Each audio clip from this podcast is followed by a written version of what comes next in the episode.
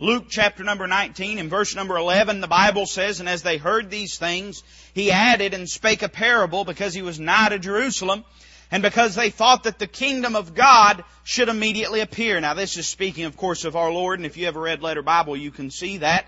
He said, therefore, a certain nobleman went into a far country to receive for himself a kingdom and to return. And he called his ten servants and delivered them ten pounds and said unto them, now I want you to notice this phrase, occupy till I come. But his citizens hated him and sent a message after him saying, we will not have this man to reign over us.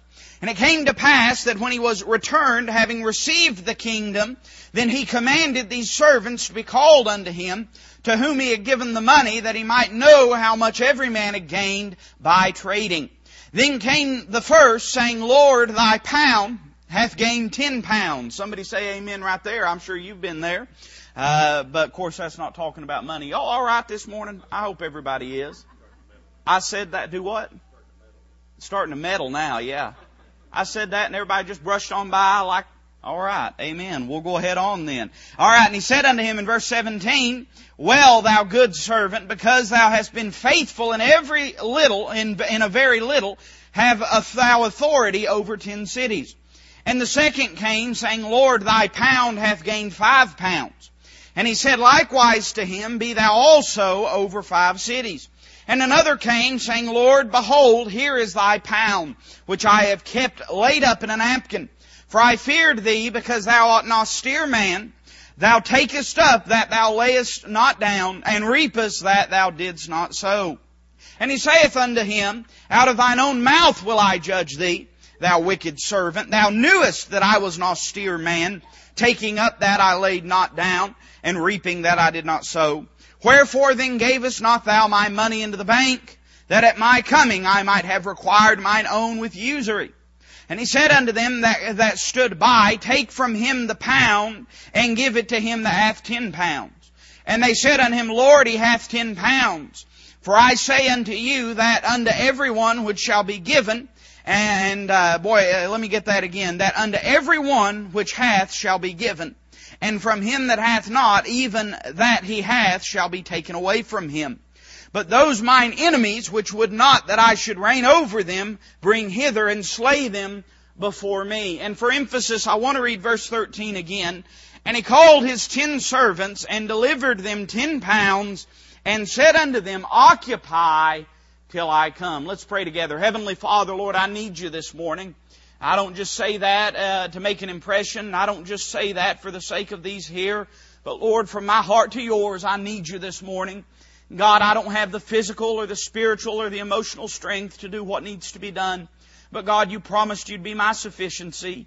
So Lord, I profess myself dead before you, Lord, that you might resurrect me in power and in glory and do a work in hearts through the power of your Holy Spirit. Lord, help me to crucify myself. And Lord, help me to operate as a dead man, merely being used that you might put life in others. God, we need you so terribly this morning, it can't even be expressed. If we're aware of it, we need you, Lord, and if we're not aware that we need you, we need you all the more. And so God, I pray you'd do something real in our hearts today. We don't want anything manufactured, Lord. We want your Holy Spirit to do a work. And God, help us to be submitted to you and help us to be obedient to you. And Lord, we want that so that you might gain glory in our lives. Father, we love you because you first loved us. But Lord, we know that you love any and all in this world. And I pray if there's one amongst us that's lost, that you'd show them their need of you. Draw them unto yourselves, Lord. And I pray they'd be saved today. Father, do all this in a way that give you glory. Not me, not anyone else in this room, but that you and you alone might be lifted up high and holy before us. That we might see your goodness and your grace, Lord, and praise you for it. Father, we love you and we ask all these things in Christ's name we pray. Amen. In this passage, we have a little phrase that I'm going to focus on here in a moment. Uh, the Bible tells us that this Lord had commanded, this nobleman had commanded his servants with one instruction. He said, occupy till I come. But before we get there, I want to give you a little synopsis. Now, I'm not going to preach this uh, passage in a prophetic way or even in an analytical way. I just want to look at that word occupy. Uh, but as we see in this passage, we find that it's a picture of our Lord Jesus Christ. There's three same things that we see here. Are you with me this morning? I hope that you are. We see three things this morning. I want you to notice the immediate context of it. In verse 12, he speaks of a return. The Bible says a certain nobleman went into a far country to receive for himself a kingdom and to return. Can I tell you that right now that's what our Lord has done? The Bible teaches that Jesus Christ came into this world born of a virgin, 100% God and 100% man, died on a rugged cross for your sins, for my sins, for everyone's sins. He tasted death for every man. That bothers some people, but I'm here to tell you that He tasted death for every man and that all might be saved if they would come unto Him. We know that's not going to happen, but we know that He will not cast out any that come in, uh, come unto Him. Uh, but the Bible teaches that he was crucified, that he was buried, that uh, three days, three nights later he rose from the grave. Forty days later the Bible tells us that he ascended up into heaven and the promise was given. The, the Bible says the angels uh, spoke to the men standing there and said, Ye Galileans, why stand ye here gazing? This same Jesus uh, shall return in like manner. And so the Bible teaches us that our Lord is returning. I believe He's returning very soon. You believe whatever you wish about that. It's not going to change or affect me one bit. You don't have to believe it and that won't herald me even an inkling. But I'm here to tell you that I believe our Lord is coming soon. I believe He's coming. The Bible says He went to receive a kingdom and to return. And that's what he's done. He's gone, he's receiving a kingdom, and he's going to return. But the Bible speaks not only of a return that's coming, but the Bible speaks very clearly of a rejection that would take place. The Bible says that these citizens, I believe it's verse number 14, that these citizens uh, sent word to this man, to this nobleman, and said, We will not have this man to reign over us. Let me tell you something. Old time Christianity is not a popular thing in this world. Being born again is not a popular thing in this world. Walking in the Spirit of God is not a popular thing thing in this world, but it's still right. In this world, the message that this world has given to God, listen to me, every time uh, that they take the Ten Commandments down, you know what they're saying? They're saying, we will not have this man to reign over us. Every time they try to take God out of the pledge, they're saying, we will not have this man to reign over us. Every time they open a pornography store, they're saying, we will not have this man reign over us. Listen, every time they open up one of the devil's poisons liquor stores, they're saying, we will not have this man to reign over us. And don't, don't you think for one moment, listen to me, the God of the Bible is the God of the universe, but Lucifer, the Satan, the devil of this world is the God of this world. And the message of this world to a crucified and risen Savior has always been, will always be until He comes back and sets things right. We will not have this man to reign over us. It's an authority issue you. That's what it is. And I tell you the problem with a lot of people today. They don't like the authority. Let me tell you what people, nobody minds uh, Christ on a cross. Help me now. Nobody minds Christ on a cross. I mean, hey, listen, uh, the biggest cult in the world puts them on a cross and wears them around their necks and puts them up in their houses. This world don't mind Christ on a cross. This world doesn't mind a baby in a manger. It doesn't. That doesn't bother them a bit. I mean, if it bothered them, they'd give back the Christmas gifts. It don't bother them. Let me tell you something. This world isn't even bothered by an empty tomb. I mean, how many of you grew growing up? You didn't have spring break. You had Easter break. You remember that?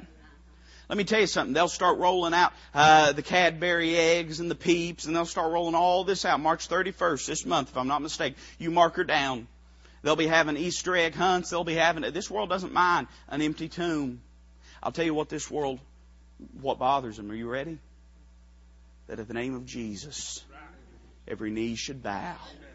Every tongue should confess. That's what bothers this world. It's an authority issue. Hey, don't mind this man being there, but we will not have this man to reign over us. And let me tell you what a lot of church people's problems are. You ready? Oh, it's going to be a good service. You ready? A lot of church people's problem is this. We will not have this man to reign over us. That's the problem. Let me tell you something. Never have we lived in a day of such fleshly and carnal church going people. I mean, a man stands with a little backbone and preaches, they want to run him out of town. I mean, listen, a church exercises church discipline. You believe in church discipline, don't you? And next thing you know, they're a bunch of hate mongers. Now, I'll tell you the problem is we're a bunch of reprobate rebels in this world and we don't like anybody reigning over us, let alone God. That's the world that we live in. We see rejection in this passage. But we see a responsibility given to us.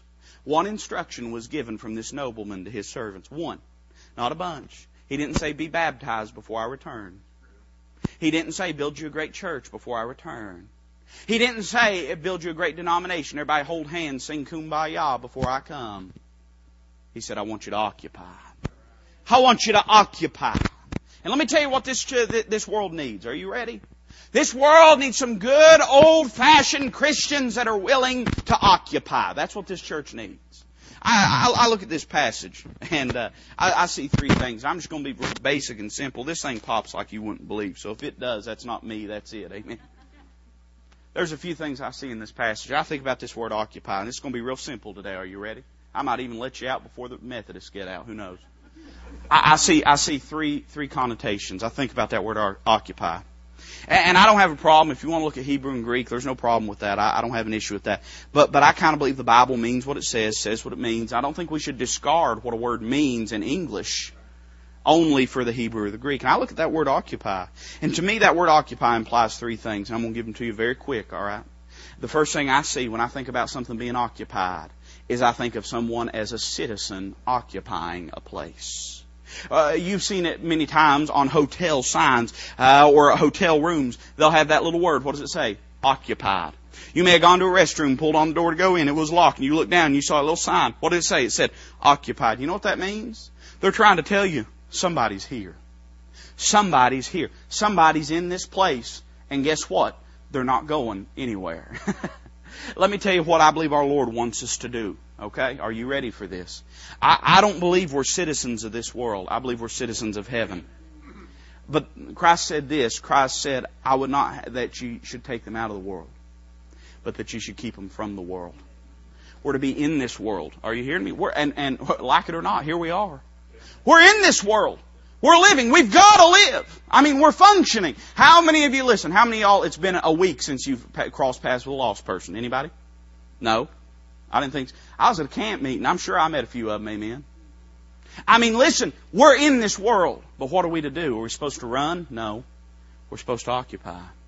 We're supposed to live in this world and be an example and a light to a lost and dying world. Listen to me. Some of you, you're the best Christian somebody knows.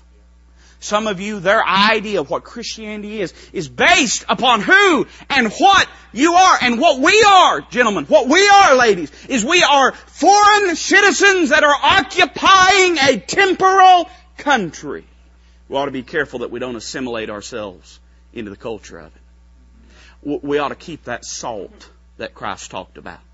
The Bible says if the salt has lost its uh, savor, wherewith shall it be salted? It is fit for nothing but to be trodden underfoot. Let me tell you why a lot of Christians in this world are getting walked over. It's because they lost their saltiness. Let me tell you why a lot of Christians are discouraged in this world. It's not because somebody hurt their feelings. It's not because somebody upset them. It's not because somebody did them wrong. They're miserable because they're not living like Christ in this world. I believe we need some Christians that are going to say, it don't matter what happens, I'm going to be a Christian in this world.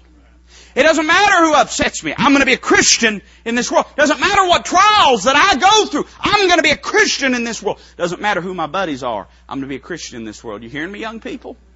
Doesn't matter who I'm surrounded with. I'm going to be a Christian in this world. Doesn't matter who your boyfriend is or who your girlfriend is. I'm going to be a Christian in this world. Doesn't matter how your parents live or what they do. Uh, let me tell you one of the problems I find sometimes with church kids. Uh, they hear so much preaching that the next thing they know, they think it's their responsibility to turn around and rebuke their parents. Your parent is your authority in your life. You let God deal with them. You just live as an example in front of them. Let me tell you something. The best thing that you'll ever do for someone is show them Christ in your life. We have a responsibility to occupy as a citizen in this world. What about the context of this passage? I believe we have a responsibility to occupy as a citizen, but I believe we have a responsibility to occupy as a servant. You say, what do you mean, preacher? Well, some of you, you work at a job. And somebody tell me what the, another word for a job is. Really? Is that? Okay, thank you. All right. Man, it's bad when you start hearing the crickets answer you before the church people do. You're going to put me to sleep. Amen. How's that for turnabout's fair play? a lot of times you get a job. What do you call it? You call it an occupation. In other words, there's a task that's been set to your hand. And you have a responsibility to work at that task for a defined amount of time. Most of the time when you work or when you would work or did work or when you're going to work, no matter what stage of life you're at, most of the time they'll tell you, we're going to need you for eight hours a day. There's a certain period of time that you have to work at your occupation. Uh, really, this is the immediate context of what the nobleman's telling them. Uh, he, he's not necessarily immediately telling them as a citizen they're to live this way. But, but the immediate context is he's saying, I want you to occupy yourself about my business while I'm gone. Let me tell you something. Christ is not walking physically in this world. Christ is, are you listening to me? Christ is not telling anyone the gospel right now. Am I right? Christ, listen, Christ is an intercessor for us, okay? He's praying for the saints. I understand that. But right now, in this world, Christ is not telling anyone the gospel. It's going to be me or you. Christ is not ministering in any local church in a physical way. It's going to be me and you. Christ is not, and, and I understand through the Holy Spirit, the Spirit of God comforts and encourages us, but, but Christ is not physically walking up and giving someone a word of encouragement. That's going to be me and you. I, I'm going to be honest, church, we have a job to do. And, and, and last I knew, I mean, growing up, I was taught this way. Most of you were growing up taught this way. When you had a job to do, you did it. Amen? You say, somebody upset me. It don't matter. You did your job anyway. Some of you, listen, some of you ladies worked in offices. You ever, any of you ladies worked in an office before? Where's your battle scars? You know how that is. And listen, I'm not, I'm, I'm not trying to be rude. I'm not trying to be insensitive. Uh, but you get a group of men together in a place, they, they got problems, it's just going to come to blows and it's going to be over real quick. You get a bunch of women together in an office place or in a place of business, and buddy, that thing will fester. I'm talking about they'll start bringing guns and knives, and it can get ugly. So you women know what I'm talking about. You know what I'm talking. But you know what you did? You got up and went to work every day. That's right. You got up. You say, "Oh well, sometimes it's just so tough to get to church." Did that work with your boss? Help me now. I mean, am I wrong? Come on now. That's the truth, isn't it? You had a job to do. So you know what you did? You didn't whine about it. You didn't cry about it. You didn't make excuses. You just did it. That's character. That's character. That's what that is. And let me tell you something. Most Christians, even if they wasn't spiritual, if they was what they ought to be, character would carry them where spirituality wouldn't. I mean, you do it just because it's the right thing to do, even if you wasn't doing it for the Lord. We find in this passage they had a job to do. I see three things about this. Listen to it carefully. As a servant, that a responsibility to be faithful. Look at verse number 17. Uh, the Bible says, And he said unto him, Well done, thou, or well, thou good servant, because thou hast been, listen to this word, faithful. Faithful, and it says faithful in very little. The Bible says, moreover, it is required uh, in, a, in a steward that a man be found faithful. Faithful is not an optional thing if you're going to live for Christ. It's just not. I, I mean, all this hit and miss stuff, that, that don't fly with God. You, you know, the, your church people may be nice to you and not hound you about it. The pastor may be not, you know how nice I am, you know. I, I mean, I'm serious now. Your friends may, but one of these days you're going to stand before an almighty God and you're going to be like that fellow that came in without his wedding garment. He was speechless. You're going to have to be faithful if you're going to occupy as a servant. Uh, it's required that you be faithful. It's not, it, listen, it's not suggested that you be faithful. It's not recommended that you be faithful. It's required that a man be found faithful. Boy, isn't it good when you know someone in your life that's faithful? You ever had somebody you can set your watch by? Boy, it's good, isn't it?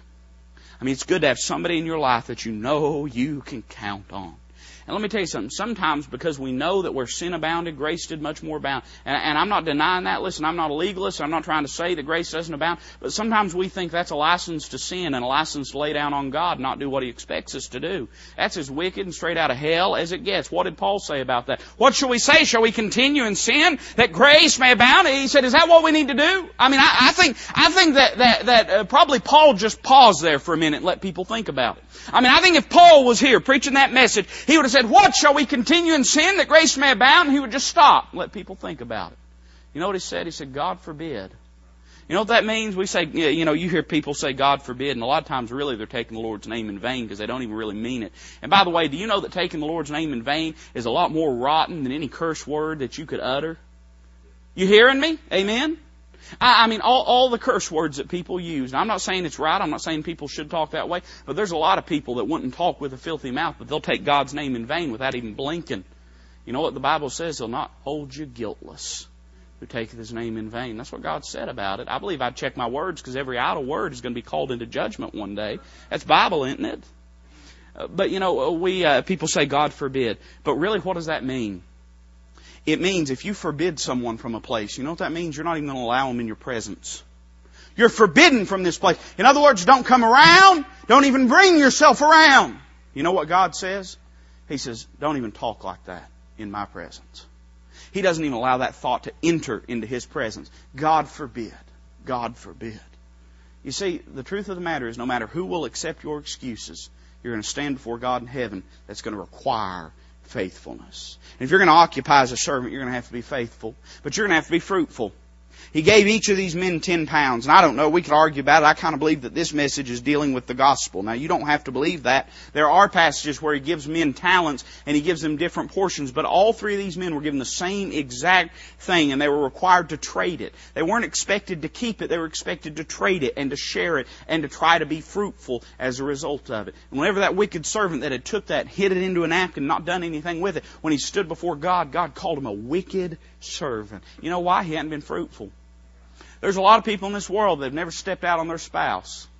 Isn't that right? I mean, there's a lot to have, but there's a lot to haven't. There's a lot of people in this world that have never really stole nothing. I'm not talking about a pencil or a piece of bubble gum. I, I, I steal change out of his pockets every chance I get. That's not, Lord understands that. But, but I, you know, I'm being serious about this now. There's a lot of people, they've never stole a car, never embezzled money, anything like that. A lot of people in this world that they've never killed nobody, you know, they've never, I mean, they've never, but let me tell you something, they've also never won a single person to Jesus Christ. Do you think God's going to be pleased with that church? Do you really think, it got quiet in here now, do you really think God's going to be pleased with people that go through this life and take what God's given them and put it in a napkin and hide it away? God's given us the best answer to every solution. God's given us the, the, the solution to every problem in this world. Listen to me, men and women are dying and going to hell every day and we have the answer and we put it in a napkin and we hide it and we find every excuse to not tell someone the gospel. And you think God's going to be pleased with that? It's required that we be fruitful fruitful, multiply. Everything reproduces after itself. Let me tell you what Christians reproduce. They reproduce Christians. I'm not talking about uh, anatomically, I'm talking about spiritually. That's the main, I know there's the fruit of the Spirit. By the way, it's not the fruits of the Spirit. A lot of people think just because they have meekness that they can uh, let it slide on their faith. No, it's the fruit. It's the fruit. It's the ninefold fruit of the Spirit. If a man's got the Spirit of God within him, he's going to manifest these nine elements. Uh, but let me tell you something. That's not the fruit that's being talked about when the Bible speaks of our fruitfulness. You'll bear much fruit. We have a responsibility to give the gospel, to be fruitful, to grow in our Christian walks. There's a third thing. We see that for a man to occupy as a servant, he's got to be faithful and he's got to be fruitful. But he really needs to be fearful. This world doesn't like the fear of God. Am I right? This world doesn't like the fear of God. But let me tell you something. In the Bible, the fear of God is the beginning of knowledge. You don't fear God, you're not going to get anywhere in your Christian walk. Now listen, I'm not talking about a terror. I'm talking about, what did he say about him? He didn't say you're an awful man. He didn't say you're a terrible man. What did the servant say? He said, I knew that thou art an austere man. In other words, you're a hard man you require things of your servants. And let me tell you something. Oh, of course, we know what the Lord said to him. I like this. One of these days, this lip service ain't going to sell it. I'm, I'm just telling you, church, one of these days, it don't matter if you can talk the talk. If you're not walking the walk, the Lord knows. You know what he said to him? He said, You're going to be judged out of your own mouth. And let me just put it in plain hillbilly, okay? He said, If you really thought that, you'd have done something about it if we really fear God, it's going to change the way we live. Uh, listen, the, most most people in this world, I'm talking about people that claim to be born again, Bible believing, separated Christians. Most of them don't have no more fear of God than they do of the neighbor's puppy. They don't. They do what they wish. They do what they please, and never give a single thought to how God feels about it. There's no fear of God in an attitude like that, none whatsoever. It's required that you be fearful. You ever give it a thought? Uh, what does the Bible say? Oh, oh, you know, we love that He'll direct our paths, don't we? Oh, we love He'll direct our paths. He goes before us. He makes a way. Oh, that's so sweet. Now, the Bible says, in all thy ways acknowledge Him. He shall direct thy paths. Let me tell you how a lot of people wind up in a mess. They've got the name of Christ that they're touting around, but they're not taking into consideration how God feels about things. And it's, and listen, church, it's not about your actions, it's about your reactions. When you get in a mess, you, are you concerned with how God feels about it? When you've got a choice to make, are you concerned with how God feels about it? Or is it just one of these, Lord, please rubber stamp my plans for my life? That's wicked. That's wicked. Are y'all asleep? That's wicked, is it not? I mean, is that not wicked? I mean, to sit there and expect God just to rubber stamp our plans for our life and try to pass that off and lie to this world and lie to our hearts and lie to the Holy Ghost and say that that's the will of God. We don't care anymore that that's the will of God than we care anything. We just want to do what we want to do and feel good with God about it. That's not being fearful. It's required that we be fearful. There's another connotation of the word occupation. You're already mad at me, so I guess I'll preach it on. Vietnam was not a war, they tell me. Is that true? What about Afghanistan and Iraq? They tell me that's not a war. But that was what? What was that? That was an occupation. That was a military occupation. Let me tell you, I think we ought to occupy as a citizen of heaven in this world as a foreign citizen. I think we ought to occupy as a servant of the nobleman. But I think we ought to occupy as a soldier in an army uh, in these wars, the reason they didn't call them wars, they called them occupations, was this. They wasn't trying to win the war. They was just trying to take a stand. Let me tell you, and I, I know people say, oh, we ought, to, we ought to storm the gates of hell and we ought to this and that. I understand what they mean. And I do believe we ought to be proactive in our Christianity. But let me tell you this much. It's not going to be us that wins this war. You hear me? It's not going to be us that wins this war. Hey, the servants, the servants didn't take care of those citizens. The Bible tells us in verse 27 that it was the nobleman that took care of those citizens that had rebelled against him. We're not going to win this war. We're going to be snatched out before it gets too bad. well, I say too bad. It's bad enough now. Amen. I'd, I'd rather go on now. But I, am talking about but before it absolutely the bottom falls out, we're going to be snatched out. The Bible says that the church is not appointed under wrath. Now, what it says? Church is not appointed under wrath. Uh, you read in the Bible, get to chapter number four of the book of Revelation, you won't find the church anymore. You'll find saints, you'll find saved people, but you won't find the church anymore. The church as an entity is gone. You know when that happened? When John heard a trumpet and saw a door. when he heard a trumpet and when he saw a door open in heaven, one of these days the church is going to hear a trumpet. And we're going to go through a door. So, you know, we're not talking here about storming the battlements of hell. But in a military occupation, your responsibility is to stand and to be a presence in an enemy country. You see, the truth of the matter is this. We live in a day of soft Christianity. I'm telling you, and I'm not, I, I don't, I'm not saying we ought to advocate uh, you, you, know, I don't think it's wrong to read books. I like what Spurgeon said. He said, uh, visit other books, but live in the Bible. And, and Spurgeon said, I, I, will read any book that will help me to understand the book. And you, you open up and read in Foxe's Book of Martyrs sometimes, and, and you'll find tough Christianity. I wonder, listen to me, I wonder if we was breaking the law by being here this morning, I wonder how many you'd be here. If we were breaking the law by being here this morning, I wonder how many of you'd still be here. Or I wonder how many of you'd be at the house. We live in a day of soft Christianity we live in a day when it, when it's just it's easy, you know, and it really is. I mean, you say, oh, but the the Christian life is tough, and I know we have storms, and I know we have battles, but listen to me, there's not a one of you that gave a single thought that there was going to be a police officer come through here and arrest us for meeting this morning. There wasn't a single one of you that thought that the government was going to storm down your door because they knew you was getting ready for Sunday meeting. Every single one of you in this place, you came to church comfortable this morning. You knew you was going to make it here, except the Lord should kill you or take you home. And you expect to make it home too. We live in a day of soft Christianity. It don't cost us nothing to serve God. It doesn't cost us anything.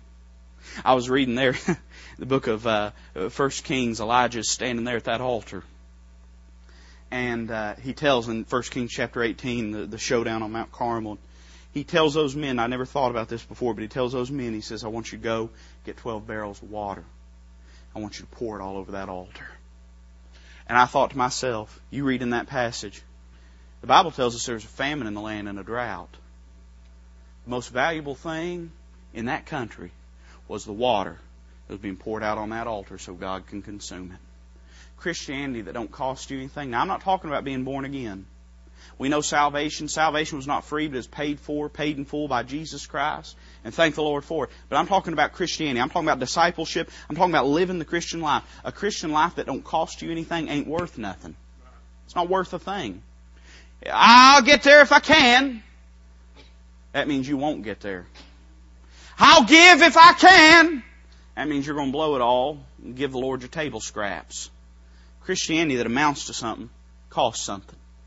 And as a soldier, we need to have an attitude of sternness and an attitude of resolve. There's three things in this passage, and I, am I'm, I'm going to say these in hush. As a soldier, we ought to be strong. Thou, therefore, my son, endure hardness as a good soldier of Jesus Christ. We live in a day where at least little thing happens, we get upset. We live in a day, least, least little thing, we're out of church. Least little thing, we fall out with somebody. You get people out here, they got their feelings hanging out six feet wide and they get upset when somebody bumps into them. That's as wicked and out of hell as it gets. What happened to an attitude of hardness? What happened to an attitude of resolve? You listen to me, young people. You live in a wicked and godless world. You're going to take a stand for Jesus Christ. You say, preacher, do you believe in Christian education? I love Christian education. Preacher, do you believe in homeschool? I love homeschooling. I probably homeschool my kids so they mow my yard earlier in the day. Amen? You say, preacher, you against public schools? I'm against the public school system. But many times these kids that grow up in public schools, if they really give their heart to God, they actually make it when they get out in the world, whereas a lot of the Christian school kids don't. You say, preacher, why is that? They learn to get hard. They learn to be tough about their Christianity. They learned to take a stand when it wasn't easy to. They learned to take a stand when they had a whole classroom shouting them down.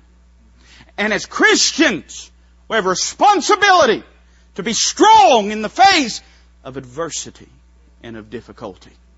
And let me tell you something. It, it, was always said, Bob Jones Sr. said character is determined by what it takes to stop a man. And a lot of Christians in this world, it don't take much to stop them. It don't take much. Somebody say a cross word at them, they're out. Somebody, listen, somebody accident, somebody don't shake their hand, they're out. We wonder why our churches aren't growing. Whew, boy, it gets quiet. I found that quiet time is usually the best preaching, haven't you? That's the reason churches aren't growing more than they are, is because everybody is too big of babies and too sour, and they get out at the drop of a hat. Nobody will stick in and tough it out and learn to love people with their problems. You better learn to love people with their problems if you want people to love you with your problems. And guess what? You got them like I got them. You've got problems like I've got them. This preacher is not made of gold. This preacher is flesh and bone. This preacher has blood in his veins and has flesh in his body, and he's going to make mistakes and he's going to do things wrong. And by the way, you're that way too. You better learn to love people that way, and you better get tough about your Christianity. If you're really going to take a stand, you're going to have to be tough. You're going to to be strong, but you're going to have to be steadfast. The Bible says in the book of Romans, be steadfast, unmovable, always abounding in the work of the Lord, for as much as ye know that your labor is not in vain. We've thrown steadfastness out the window. And, and I'm not talking about in the matter of, of getting upset or getting out or getting, I'm talking about people, we just live in a lazy day. Hey, let me tell you something. If Rush Limbaugh had said that, some of you would have been shouting and running the aisles. We live in a day of laziness. Am I right? Oh, we want, we want to talk about it when it's the welfare cases, but when it's the church going people, when it's laziness on God, we get quiet. That's true, isn't it? We, we're just a lazy group of people. Anything stop us. We're just lazy. We don't, we don't go, we don't do. Any little thing. And I'll tell you what it is. It ain't nothing but just pure, putrefying flesh. That's all it is. Carnality that causes us to be that way. We need to learn to be steadfast because there's going to come a day in this. And listen, I believe it's soon, church. I believe we're soon coming to a time when it ain't going to be easy to serve God. I think we're coming to a time when it's going to be between God and your family. I think we're coming to a time where it's going to be between God and your freedom. We better learn how to be steadfast. We learn, uh, better learn how to be steadfast, not to give out, not to give in, but to determine that we're going to go with God no matter what happens in our life. We're determined we're going to go with Him. Finally, to stand. What does the book of Ephesians chapter 6 verse 13 say? Wherefore take unto you the whole armor of God that you may be able to withstand in the evil day. You said, I thought this was going to be a prophecy message. Yeah. Did you hear that phrase? The evil day. That's where we're living, isn't it? The evil day. withstand in the evil day, and having done all, to stand. We ought to be taking a stand. Uh, we ought to be taking a stand against ungodliness. What do you allow in your home? I'm not asking you to answer that to me. I'm asking you to answer that to yourself. You allow that filthy poison, that liquor in your home? You allow, you allow immorality in your home? Oh, now, let me make somebody mad here. I'm not trying to. I'm really not. I, I say that jokingly. I, I'm not wanting you to be mad at me, but I, I'm wanting to be truthful. Do you allow immodesty in your home? What do we allow in our home? What do we take a stand against? I'm not impressed for a man that takes a stand for something. I, I'm to be honest with you. And I found this in churches.